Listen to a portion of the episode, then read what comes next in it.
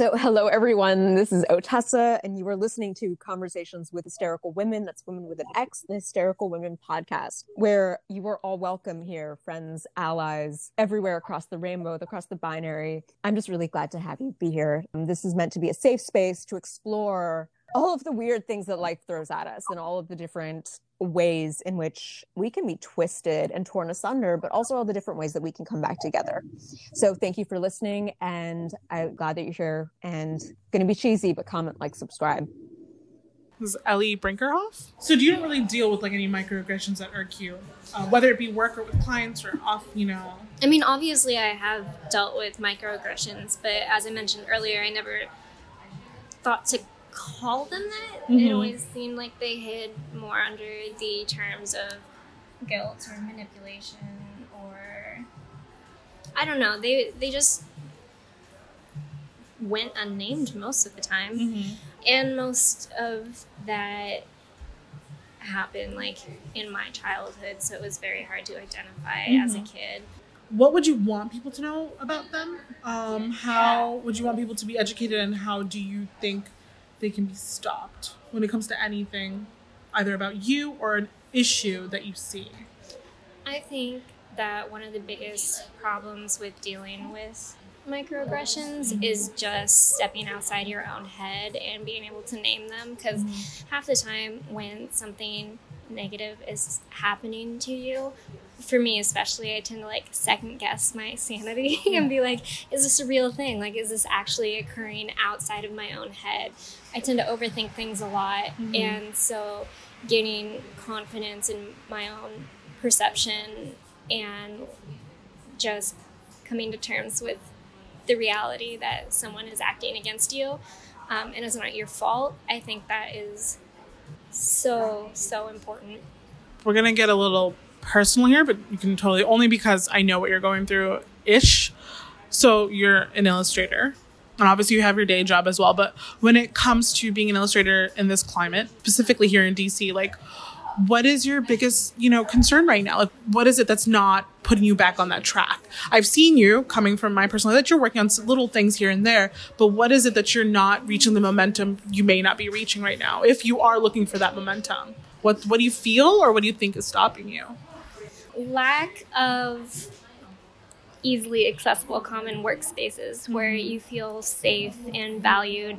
The work that I do tends to be uh, a little more like childish and whimsical mm-hmm. and I've always been so scared and hesitant moving forward because I don't want to come off as being childish. I, I feel like in order to be taken seriously as an artist mm-hmm. and a working woman that I have to be doing very very particular things yeah. and be dealing with um, realistic pieces and having them be politically informed and well thought out mm-hmm. and that's not how my brain works that's not how i'm wired and so there's a lot of second guessing especially in a city that has such a you know the artists here tend to be kind of cliquey. Mm-hmm. It's hard to break into a scene that is going to be supportive of you and your endeavors. So, in light of that, it's easy to talk yourself out of a lot of projects. Mm-hmm. Just saying like, "Oh, someone else will take care of this.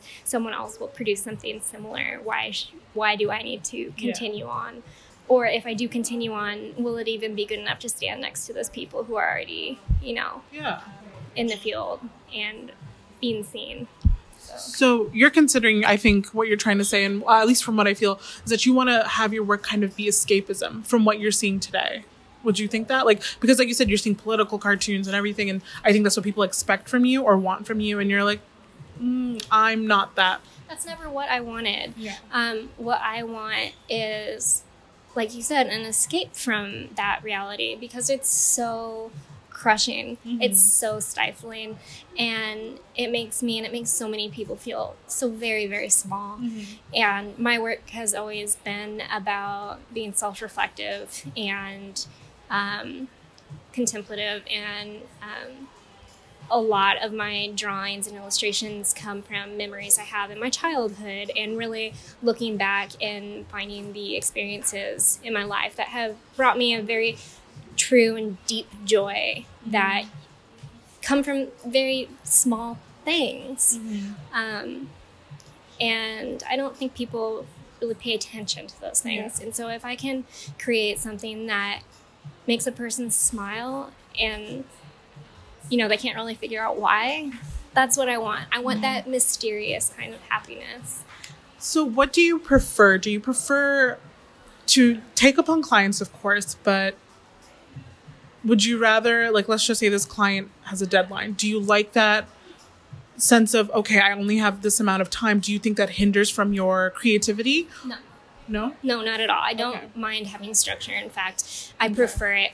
I like having deadlines. Um, in fact, in school, I work better under pressure if I put up a project. That's awesome. Yeah. Um, but what I, I hate and what is so difficult for me is the art of networking.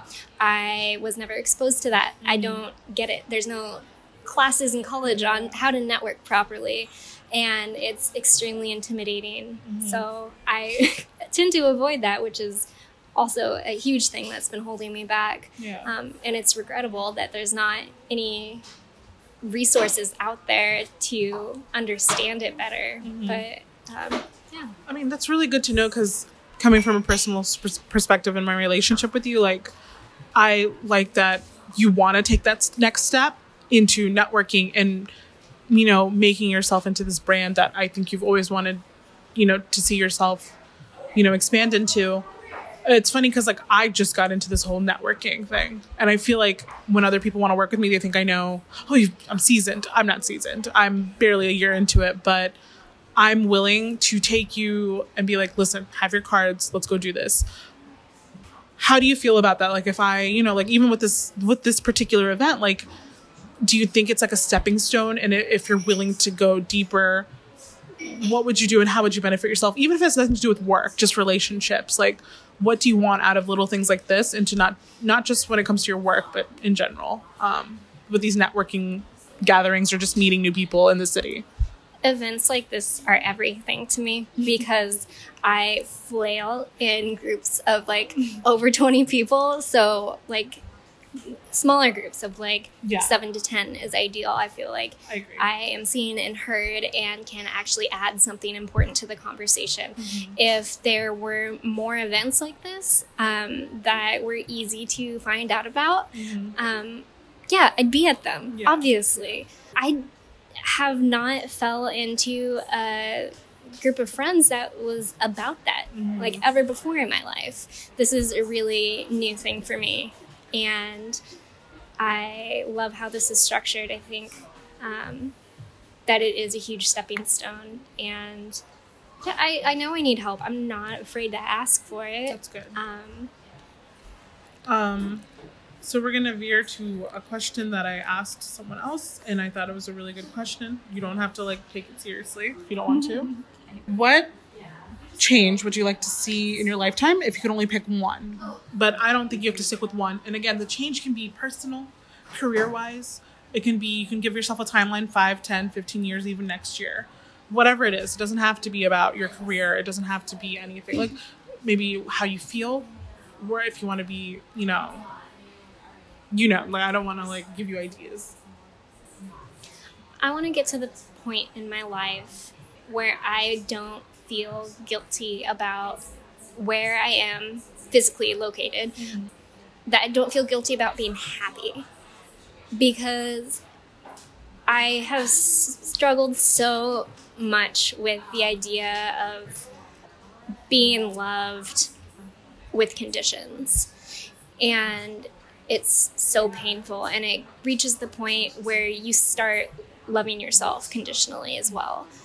And in my work at therapy and just all the changes in my life in the past year, I've gotten to the point where I've started feeling like I can give myself the permission to be happy. And I want to see that continue to grow. And um,